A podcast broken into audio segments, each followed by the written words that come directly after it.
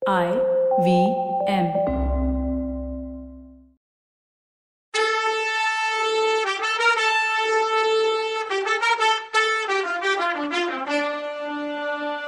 வணக்கங்க, நான் கவிதா பேசுறேன். வெல்கம் டு கதை பாட்காஸ்டின் பொன்னியின் செல்வன். இது எபிசோட் நம்பர் 163. யானை மேல உட்காந்து கோட்டைக்குள்ள போக வெயிட் பண்ற வானதி கிட்ட கொடும்பாளூர் பெரிய வேளார் தன்னோட கண்டிஷன்ஸ் எல்லாம் சொல்றாரு. அத போய் சின்ன பழுவேட்டரையர்கிட்ட சொல்ல சொல்றாரு. அதுக்கு அப்படியே ஆகட்டும் பெரியப்பான்னு சொல்ற வானதி. மறுபடியும் யானைப்பாகம் கொம்பு ஊதி கொடும்பாளூர் இளவரசிக்கு வழிவிடுங்க, கோட்டை கதவை திறந்து விடுங்கன்னு கத்துனான். கோட்டைக்கு வெளியே இவ்வளோ கூத்துனா கோட்டைக்கு உள்ள எப்படி இருக்கும்? கோட்டைக்கு உள்ள சின்னவர் கலங்கி போய் இருந்தார். வீர தீரத்துல அவர் சளைச்சவர் இல்ல. ஆனா நெருக்கடின்னு வரும்போது அண்ணன் பேச்ச கேட்டே பழகிட்டாரா, அதனால இப்ப அண்ணன் இல்லாம சிறகொடிஞ்ச மாதிரி ஆயிடுச்சு அவருக்கு. அன்னைக்கு காலையில இருந்து ஏதாவது ஏடாகுடமான நியூஸ் தான் கேட்டுட்டு இருந்தாரு. பெரியவர் கடம்பூர்ல இருந்து கிளம்பி 2 நாளாச்சுன்னு செய்தி கிடைச்சது. புயல் அடிச்ச அன்னைக்கு கொள்ளிடம் ஆத்த கடந்த படகு நிறைய முழுகி போச்சுன்னு அவருக்கு தெரியும். கொஞ்ச நேரத்துக்கெல்லாம் பெரியவர் படகுல இருந்த ஒருத்தனே வந்து சேர்ந்தான். அவன் பெரியவர் வந்த படகும் முழுகி போச்சுன்னு தானே தணறி திண்டாடி கரை ஏறினேன்னு சொன்னான். இளவரசர் அருள்மொழிவர்மர் நாகப்பட்டினம் சூடாமணி விகாரத்துல மறைஞ்சிருந்து வெளியில வந்துட்டார்னு, பெரிய ஜன கூட்டத்தோட தஞ்சாவூருக்கு வந்துட்டு இருக்காருன்னு இன்னொரு ஒற்றன் வந்து சொன்னான். ராத்திரி திருவாரூர்ல அவர் தங்கியிருக்கதாவும் செய்தி சொல்லணுமேனு ராத்திரியோட ராத்திரியா வெள்ளத்தை தாண்டி வந்ததாவும் சொன்னான். இன்னும் கொஞ்ச நேரத்துல சம்போரையர் அனுப்பின ஆளொருத்தன் வந்து திருக்கோவலூர் மலையமான் பெரிய படை திரட்டிட்டு இருக்கதாவும், ஆதித்த கரிகாலனோட கோவ வெறி அதிகமாயிட்டே இருக்குன்னு அதனால பெரியவரை உடனே கிளம்பி வர சொல்லி சம்போரையர் சொன்னதாவும் சொன்னான். பெரியவர் இன்னும் தஞ்சாவூருக்கு வந்து சேரவே இல்லை. வராதவரை உடனே கிளம்பி வர சொன்னா எப்படி? யம கூட அவர் பக்கத்துல வர பயப்படுவானே. அவரை கொள்ளிடத்து வெள்ளம் கொண்டு போயிருக்குமோன்னு சின்னவர் கலங்கி போனாரு. இது எல்லாத்துக்கும் மேல இடி மாதிரி ஒரு செய்தி வந்துச்சு. தென் திசையிலேருந்து தஞ்சாவூர் வந்த 3 ரோட்லையும் படை வீரர்கள் சாரசாரையா வந்துட்டு இருக்கதாவும், கொடும்பாளூர் பூதி விக்ரம கேசரியும் வர்றதாவும் ஒற்றர்கள் வந்து சொன்னாங்க. இதை கேட்டதும் தான் அவர் உடனே கோட்டை கதவெல்லாம் சாத்த சொன்னாரு. உள்ள இருந்து யாரும் வெளியில போகக்கூடாது, வெளியில இருந்து யாரும் உள்ள வரக்கூடாதுன்னு தடை போட்டாரு. வழக்கம் போல சக்கரவர்த்திய பார்க்க வந்த வேலைக்கார படைய சக்கரவர்த்தி அரண்மனையை சுத்தி காவலுக்கு நிறுத்திட்டு தன்னோட சொந்த படை வீரர்களை கோட்டை காவலுக்கு நிறுத்தினாரு. இதெல்லாம் சக்கரவர்த்திக்கு சொல்லிடணும்னு நினைச்சு அதுக்கு முன்னால முதல் மந்திரி கிட்ட டிஸ்கஸ் பண்ண நினைச்சாரு. அனிருத்தர் கிட்ட அவருக்கு பெருசா நம்பிக்கை ஒன்றும் கிடையாதுதான். ஆனாலும் இந்த நேரம் அவர் கோட்டைக்கு வெளியில இருக்கிறத விட உள்ள இருக்கிறது நல்லது. ஏன்னா நமக்கு தெரியாம அவர் எதுவும் பண்ண முடியாதுல்ல. அவர்கிட்ட ஐடியா கேட்டுதான் எல்லாத்தையும் பண்றோம்னு பாவலா காட்டுறதும் நல்லது. இப்போ பின்னாடி ஏதாச்சும் தப்பா போச்சுன்னா நம்ம மேல மட்டும் குத்தம் வராதுல்ல, அவரையும் இதுல இழுத்து விட்டுலாமேன்னு ஒரு நல்ல எண்ணம் தான். சக்கரவர்த்தி கிட்ட தான் மட்டும் போகாம அனிருத்தரையும் அழைச்சிட்டு போனா நல்லா இருக்கும்னு நினைச்சாரு சின்னவர். இளவரச அருள்மொழிவர்மனும் அவனுக்கு பொண்ணு கொடுத்து சம்பந்தம் பண்ணிக்க நினைக்கிற பூதி விக்ரம கேசரியும் சேர்ந்து சதியாலோசனை பண்ணி தஞ்சாவூரை பிடிக்கிறதுக்கு தான் 2 பக்கம் இருந்தும் வர்றதா சின்னவர் நினைச்சாரு, இல்ல நம்பினாரு. இத பத்தி நான் மட்டும் போய் தனியா சொன்னா சக்கரவர்த்தி நம்ப மாட்டாரு. முதல் மந்திரியும் சேர்ந்து சொன்னா நம்பிதானே ஆகணும்னு நினைச்சாரு. முதல் மந்திரியும் ஓரளவு கலங்கி போய் தான் இருந்தாரு. அன்னைக்கு காலையில குந்தவை தஞ்சாவூரை விட்டு போனதே அவருக்கு பிடிக்கல. இளத்திராணியும் பூங்குழலியும் காணாம போனது வேற அவரோட மனசுல கொடையா கொடைஞ்சிச்சு. எங்க எப்படி போயிருப்பாங்க, எதுக்காக என்னன்னு குழப்பிக்கிட்டும் ஒரு தீர்வும் கிடைக்கல. சேனாதிபதி படையோட வர்றாருன்னு செய்தி வேற அவரை ஒரு கலக்கு கலக்கிடுச்சு. ஆனாலும் இதெல்லாம் உடனே சக்கரவர்த்தி கிட்ட சொல்ல வேணான்னு சின்னவருக்கு அட்வைஸ் பண்ணாரு அவரு. சக்கரவர்த்தி இன்னைக்கு ரொம்ப மனசு குழப்பத்துல இருக்க மாதிரி தெரியுது. மகாராணியோட அந்தரங்க வேலைக்காரி வந்து சொல்லிட்டு போறா, இந்த நிலைமையில சேனாதிபதி பத்தி சொன்னா அவர் உயிருக்கே ஆபத்தானாலும் ஆயிடும். ஏற்கனவே சக்கரவர்த்தி பத்தி ஏடாகூடமா வதந்தி பரவிட்டு இருக்கான் தஞ்சாவூர் முழுக்க. நிஜமாவே அப்படி நடந்துருச்சுன்னா எவ்வளவு ஆபத்தா போயிடும். சக்கரவர்த்திய நீங்களே கொன்னுட்டீங்கன்னு வதந்தி ஆயிடும். யோசிச்சு பாருங்க, உங்க எதிரிங்களுக்கு ரொம்ப வசதியா போயிடும். அதனால கொஞ்சம் பொறுமையா இருங்க. முதல்ல சேனாதிபதி என்ன நினைக்கிறாருன்னு தெரிஞ்சுக்கலாம். பெரியவர் பத்தியும் பொன்னியின் செல்வர் பத்தியும் அதுக்குள்ள ஏதாவது நியூஸ் கிடைக்கலாம். பொறுமையா இருங்கன்னு சொன்னாரு. காலாந்தக கண்டருக்கும் அதுவே நல்லதுன்னு தோணுச்சு. அப்படின்னா சக்கரவர்த்தி கிட்ட நேரம் பார்த்து இதை நீங்களே சொல்லிடுங்க, நான் கோட்டை பாதுகாப்பை பார்க்க போறேன்னு போயிட்டாரு. அதுல இருந்து கோட்டை செவர் ஓரமா சுத்தி சுத்தி வந்து தேவையான ஏற்பாடு எல்லாம் பண்ணாரு. பல நாள் படகு முற்றுகை நடந்தாலும் அதுக்கு ஏத்த மாதிரி கோட்டையை தயார் பண்ணணும். கொடும்பாளூர் படவை கதவை உடைச்சு செவிர் மேல ஏறி கைப்பற்ற வந்தா அதுக்கும் ரெடியா இருக்கணும். அவருக்கு நம்பிக்கையான வீரர்களை அங்கங்க நிறுத்தணும்.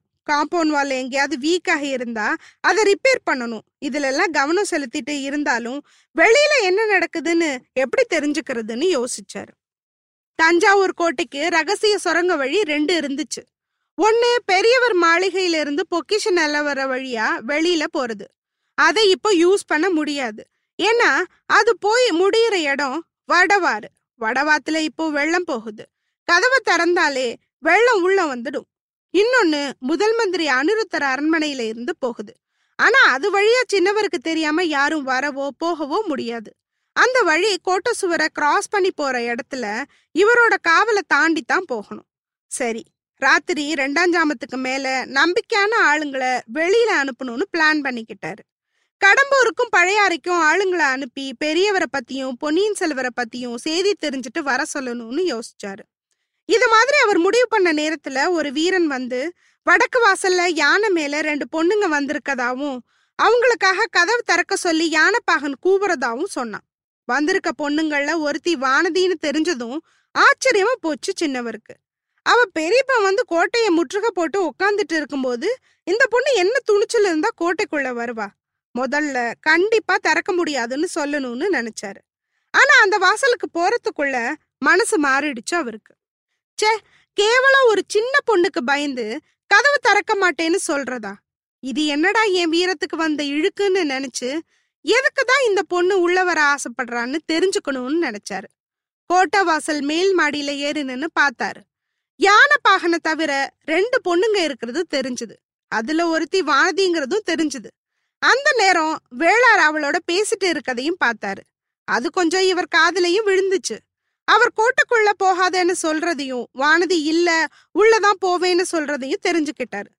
சரி, கதவை திறந்துடலான்னு அவர் நினைச்சாரு. பெரிய வேளார் அந்த பக்கம் போனதும் யானை கொஞ்சம் நடந்து அகழி ஓரத்துல நின்னுத பார்த்தாரு. யானைப்பாகன் கொம்பெடுத்து ஊதி கொடும்பாளூர் இளவரசிக்கு கோட்டை கதவை திறங்க, பெரிய பழுவேட்டரையர்கிட்ட இருந்து சின்ன பழுவேட்டரையருக்கும் இளைய பிராட்டி கிட்ட இருந்து சக்கரவர்த்திக்கும் செய்தி கொண்டு வந்திருக்கிற வானதிக்கு உடனே வழிவிடுங்கன்னு கூவுனதை கேட்டார். இதை கேட்டதும் அவர் மனசுல இருந்த கொஞ்ச நஞ்ச சந்தேகமும் தயக்கமும் போயிடுச்சு. பெரியவர் வானதி கிட்ட எனக்கு செய்தி சொல்லி அனுப்புறது அதிசயம்தான், ஆனா இதுல ஏதாவது சூழ்ச்சியோ தந்திரமோ இருந்தா அதை எனக்கு கண்டுபிடிக்க தெரியாதா, பார்த்துடலான்னு முடிவெடுத்து யானைப்பாகன் ஊதுன கொம்புக்கு பதில் முழக்கம் வடக்கு வாசல் மேல் மாடியிலேருந்து கேட்டுச்சு. தீவர்த்தி வெளிச்சம் தெரிஞ்சுது, அதுல பல வேல் முனைகள் பழப்பழன்னு தெரிஞ்சுது. வளைச்சு நாணயத்தின வில்லுல அம்பு வச்சு ரெடியா இருந்துச்சு. அதுக்கு இடையில ஒரு மனுஷ உருவம் வெளியில வந்துச்சு. கொடும்பாளூர் இளவரசிக்கு கோட்டை கதவை திறக்கும், யானையும் யானை மேல உள்ளவங்களையும் தவிர யாரும் உள்ள வர ட்ரை பண்ணா யமலோகம் போக வேண்டி இருக்கும்னு அந்த மனுஷ உருவம் இடி மாதிரி குரல்ல கர்ஜனை பண்ணுச்சு.